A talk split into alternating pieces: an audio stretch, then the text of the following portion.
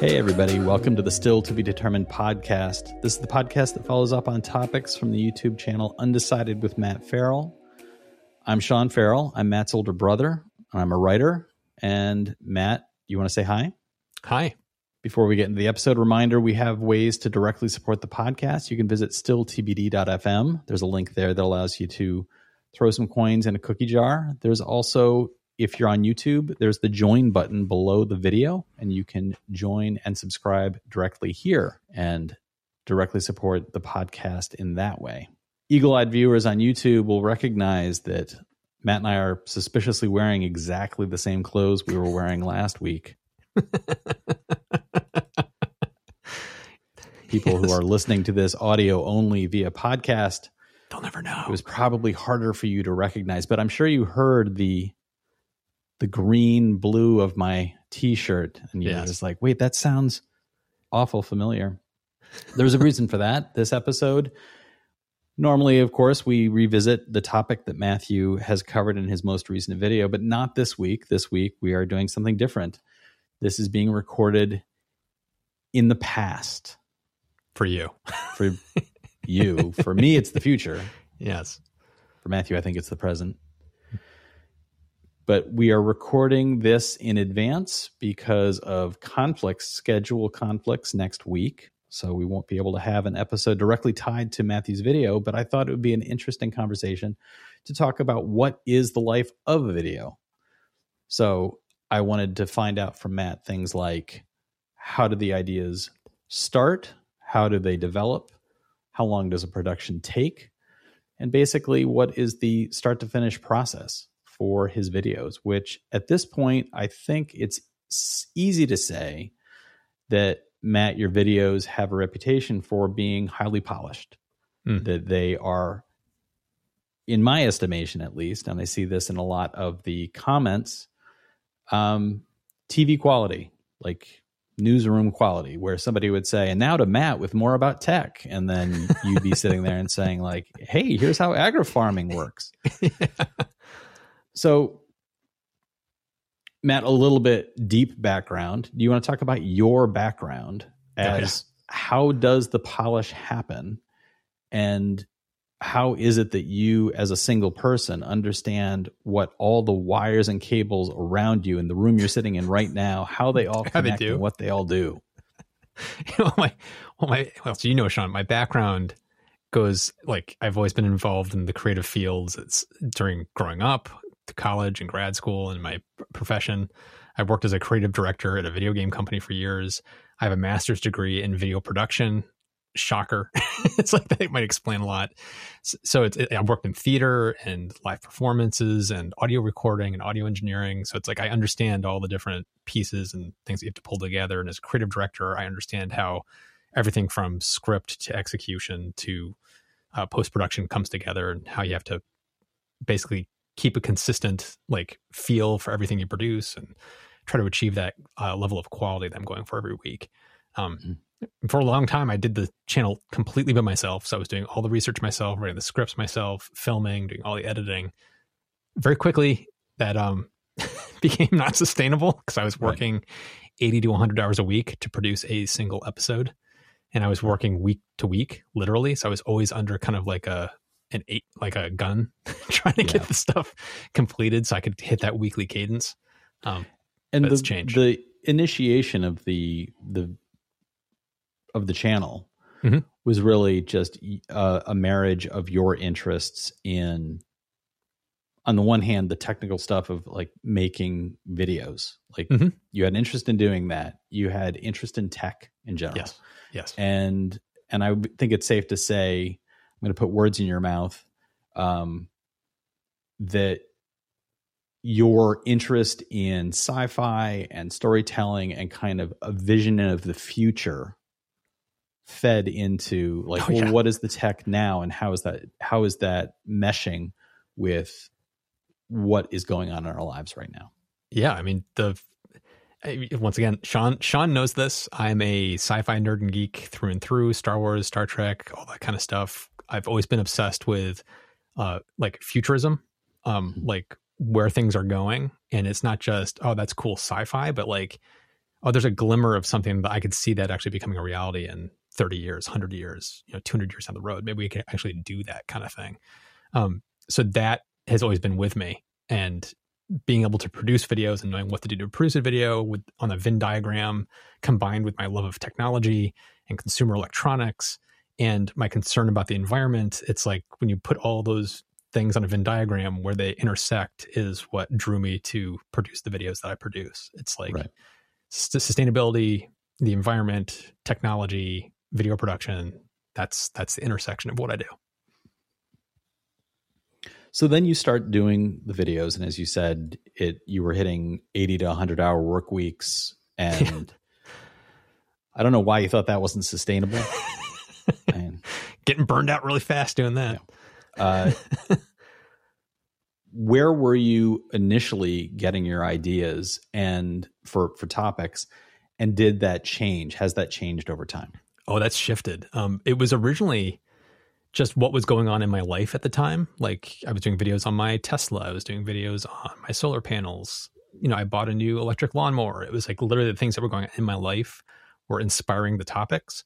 And as time went on, that started to evolve into uh, looking at the comments and hearing what the uh, the themes were in the comments I was getting on my videos of like, what about you know solar you know what about does solar work for all homes? Does what about batteries that you can put in your homes for this? And so i started seeing these themes come up and would try to answer those questions that i was seeing come up again and again.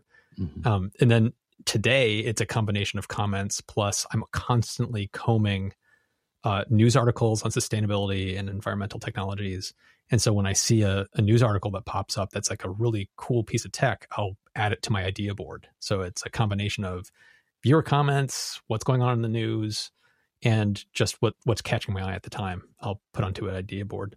Mm-hmm. So you have an idea on your idea board. You've got some loose idea around a theme. Mm-hmm.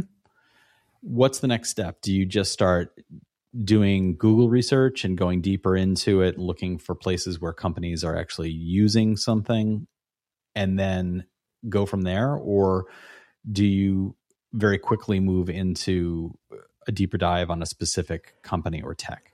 Um, it starts more high level. It's like typically I'll go into that idea board, which like right now there's literally over a hundred things on that list right now. I'll go into that idea board, take one, and I'll do a little cursory kind of Google searching to see what's actually deeper in there to see if there's more there. And then I'll also do a little bit of a vetting process to see is there an interest in this beyond my interest. Like, do I think my viewers will be interested in this topic? And if it passes those two criteria, criteria where there's something more there and it looks like there might be viewer interest in it, then it becomes like it moves on to my process of, okay, let's actually make this a video. How do you determine that there's viewer interest? it's literally like you go to YouTube and you can do a search for it. And if you see other videos, um, you okay. can go to Google Trends and do a search on Google Trends and see if there's kind of a a bubbling interest on Google searches. Um, just things like if you see lots of articles popping up on different news sites about the same thing, it's like that's a sign that there's interest there because there's a lot of people talking about it. Right. So that's typically kind of what I'm looking for. Okay. So you zero in on what you're going to talk about. Yeah. And as you said, you previously would do all the research yourself. Yeah. At what point do you say, okay, I now know I'm going to make this video? and then you, do you immediately hand off all or a portion of that to somebody to help you do the basic background research or do you work in concert with that person what happens there and where and who are these researchers you might yeah. i still do some of the research myself because there are scripts i write myself um, but there i now have a couple of guys um, one his name is antonio another one his name is cassiano um, these they help me with the real deep background research. So once I know there's a topic I want to do, I may not know what the angle is of the video. Like what's the angle I'm going to take on the story? I will have them or myself will go and do a really deep research. Like try to find all the articles, the research papers, the things that really kind of like start to flesh out what's happening on that topic. Mm-hmm. And from that, we have a conversation. So if it's myself, I just come up with the angle on my own. But if it's like Cassiano or Antonio, it's they come back to me with kind of a outline of what they found and I kind of look through their outline, I look through the research they found, and together we kind of come at okay, we think the angle should probably be this. Let's look at uh, airships and blimps from this point of view, and right. let's go down that thread. And so then, then what they do is they take that deep research and they start to tease out and put together a first draft of a script. And then they send that to me, and I look through the script. I'll make a ton of comments. I'll give a lot of feedback. I'll start to integrate some of my own points of view into it, hand it back to them. They'll do a revision. And the final pass is always me. I always do a final pass on the script.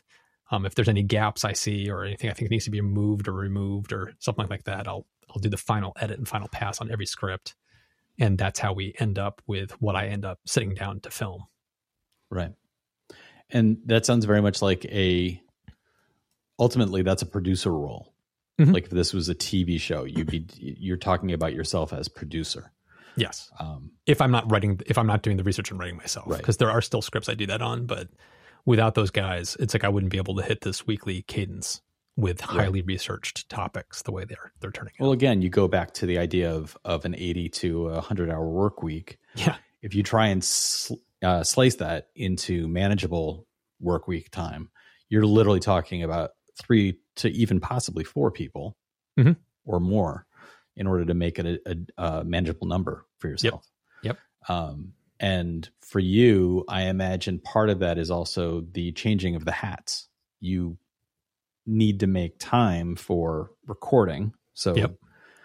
there you are being director and performer. Yep. Um, and then on top of that, producer and initial researcher, scriptwriter. So mm-hmm. the changing the hats, I imagine you've broken up your week into different days or different roles because Otherwise, chaos would reign. I can't even imagine how chaotic it would be to say like, oh, from 11 to 11:15 I have to do this and then I have to do something completely different from 11:15 to 11:30. Yes. Have you sliced your week up in that way to say like Monday is my research day. Tuesday is my script review day. To a certain extent like I release videos on Tuesdays. So Tuesdays for me I may record an episode on that day, but I tend to leave my Tuesdays open so I can reply to comments, so I can keep my eye on how the recent video is performing and mm. respond to things in real time. So I try to keep my Tuesdays kind of loose for that. Um, Mondays tends to be a recording day because it's starting the fresh week and I can record a video. But I've even started to break up my week not not not by the week, but by weeks where I'm doing things in batches. Like just last week, I recorded four episodes last week. So I basically recorded one month of content in one week. And mm. now for the next two to three weeks, I'm going to be focused completely on living on vetting, the beach. Yes. I'm going to be, I'm going to be, I wish I could do that. I'm going to be vetting topic ideas, helping to revise some scripts and write a couple of scripts on my own over the next two to three weeks. Mm. And by the time that two to three weeks is up, I'll probably have five or six scripts ready to film. And so I'll probably film another three or four at once over a course of a week and then I'm doing this, I'm trying to do this batch cycle because it removes some of that task switching, which yeah. is really hard to do. But even in doing what I'm trying to do here, I still have to re- I still have to review edits from my video editor, you know, a couple times a week. I'm still having right. to get at random times I'll get a script from one of my researchers that I have to stop and review so I can give them feedback in a more time appropriate way. So it's like right. there's still task switching that throws me off of kilter every once in a while. Right. But but this batch process that I've kind of landed on is working much better than my old process for sure. Yeah. So we've gotten you up to as you just brought it up yourself, you're doing your video recordings. Uh, yep. Maybe there's a day or several days where you're putting together your videos. These are not ready to go live no. the next day. You couldn't, you would not be willing to publish that Im- immediately.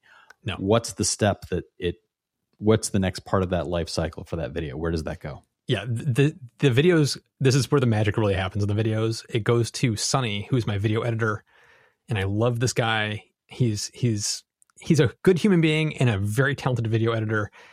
This is where it gets challenging because uh, you've brought it up here. It's I'm old school in the way I was taught on how to edit videos, and you don't want to show the cuts, you don't want to show the edits, you want to mask them all with B roll to make it look very polished and finished. And if you notice on most YouTube videos, there tends to be lots of jump cuts. Mm-hmm. And that's the kind of thing I want to avoid in my videos. And so that makes this part the challenging part. And Sunny does an amazing job with it. And how much of the stock imagery, uh, stock video, the there is sometimes incorporation of companies' promotional videos, their own Mhm. PR stuff. I know that they probably provide you with when you initially reach out to a company. If you're talking about a specific company, I imagine you reach out and they provide you with probably a PR packet. Yes. Um, the incorporation of all of that that's left in in Sunny's hands. Yes. Like it used to be obviously all me. And when I first started working with Sunny, I would try to give him, I would try to find a bunch of the B roll myself and would give him like links and things like, look here, look here, look here. Today, I don't do any of that. It's literally, I record my talking head footage and I pass the files off, the script off to Sunny. And he does a better job at finding B roll than I ever did. So Hmm. it's like he's, he's better at it than I ever was. Right. So it's like sometimes he finds footage where I'm just like, how how did you find this? And it's like listening to Sherlock Holmes. It's like, well, I went to the company's website and I saw this video there, and I followed the link over to here, and I looked in the source and found the link on this YouTube thing, which made me realize it was actually owned by this other company. And stumbled. on- It's like, "Wh- Sonny, what are you doing? It's like Yeah. he he, fi- he goes down rabbit holes to Right. find incredible stuff, and that's one of the challenges with YouTube too. Is like, And then he's like, and that's how I know Elvis Presley is alive. exactly but yeah it's it's it's the challenge with what i do is like how do you there's there's the rights issue You- obviously you don't want to use videos you don't have the rights to so typically what we're doing was we're sticking to youtube videos that are basically pr material Yeah. Uh, because there's never a question about using that stuff um, there's times where like you mentioned i reach out to companies directly like do you have anything additional that you can share with the press and they will typically give me like a press kit Yeah. where they'll give me versions of the video that without text on top of it. Um, companies like Tesla and things like that, they typically have press kits available that are Yeah. free to use for the press. Um, and then we also have subscriptions to uh, stock photography sites like Adobe and Video Blocks and things like that, where we can pull additional like aerial shots of solar parks. It's like that Yeah. kind of stuff we can just find on those stock photography websites. So Yeah. it's a combination of a little bit of everything, but it takes a lot of sleuthing to pull it all together. And what you've described at this point is really Sonny had to learn your voice. My style, yeah, my and voice and once style. and once he learned what your voice was, he's able to uh, do Yeah. that on his own and really like it it all seems like and again going back to that is ultimately the role of the producer a producer is putting their voice around the entire package even if there are other people involved right. and that's i think what has maintained the consistency here is that it does seem to be your voice coming through And um, the other thing I would want to point out is like there are things I've always wanted to do in my videos, but when I was doing it by myself, I didn't have the time. So I would have to take shortcuts. And one of the things I always wanted to do in my videos was to be a little more thoughtful with the music that's being used, adding sound effects to things to make the videos feel a little more alive. Because a lot of times these videos have no sound at all to them. And so since, since there's somebody that's dedicated on editing these videos for me, like Sunny, he's doing all of that. We're using more music, we're using more sound effects, and the videos are looking a little more polished than they did before because he's completely focused on that. Where before I would be like, I want to put sound effects, I just don't have the time to figure that out right now. I just have to Right. move. So it's it's been very helpful.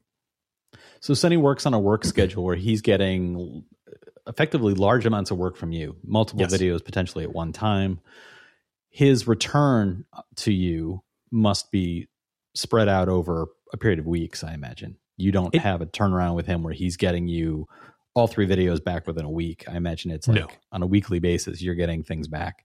I get You're about a giving video an a initial week. run. Yeah. I get about a, give- a video a week from him. Yes. and you're and you're giving it an initial watch through and if there's any final polishing that is needed, he's taking care of that.